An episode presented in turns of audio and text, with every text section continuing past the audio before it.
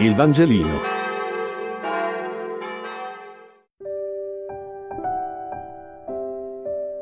Lunedì 31 agosto. Luca 15, 8, 10. Lettura del Vangelo secondo Luca. In quel tempo il Signore Gesù disse, Quale donna, se ha dieci monete e ne perde una, non accende la lampada e spazza la casa e cerca accuratamente finché non la trova? E dopo averla trovata chiama le amiche e le vicine e dice rallegratevi con me perché ho trovato la moneta che avevo perduta. Così, io vi dico, vi è gioia davanti agli angeli di Dio per un solo peccatore che si converte.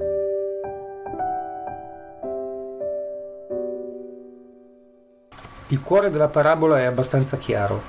La gioia per la conversione del peccatore Gesù infatti si rivolgeva dei farisei che lo biasimavano perché parlava dei pubblicani e peccatori e addirittura mangiava con loro. L'esempio, a mio parere, è preso dalla vita vissuta. Immaginiamoci la scena. Tutti abitavano vicini, in case sempre aperte o quasi. Le vicine non vedono uscire di casa Rachele e vanno a vedere perché. La voce si sparge. Rachele ha perso una dracma.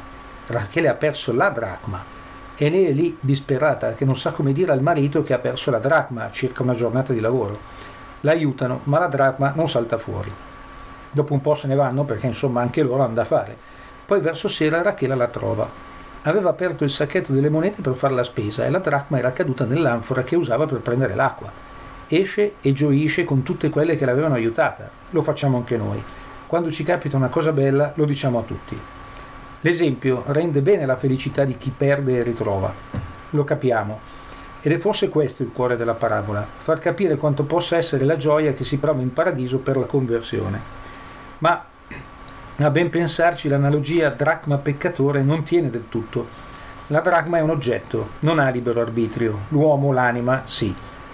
Ed è Gesù che parla, è Dio che parla, Forse è possibile leggere fra le righe della parabola una grande tensione di Gesù per non perdere delle anime, come se fosse lui che le perde e non loro che si perdono.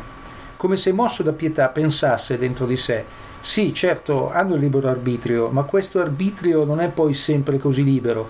Quanti condizionamenti nel mondo, anche a causa del maligno. Ed io che le amo non ho ancora fatto di tutto per non perderle. E farà infatti di tutto per me muore in croce per ciascuno di noi. Un po' troppo difficile forse da capire. Il tempo, l'eterno, il libero arbitrio, il sacrificio di Gesù nell'Eucarestia.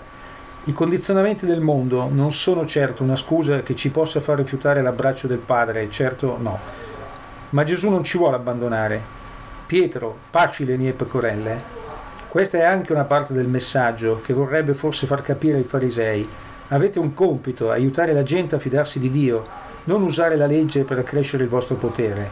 Certo che se il sale diventa scipito, con cosa gli si darà sapore? Il Vangelino. Buona giornata.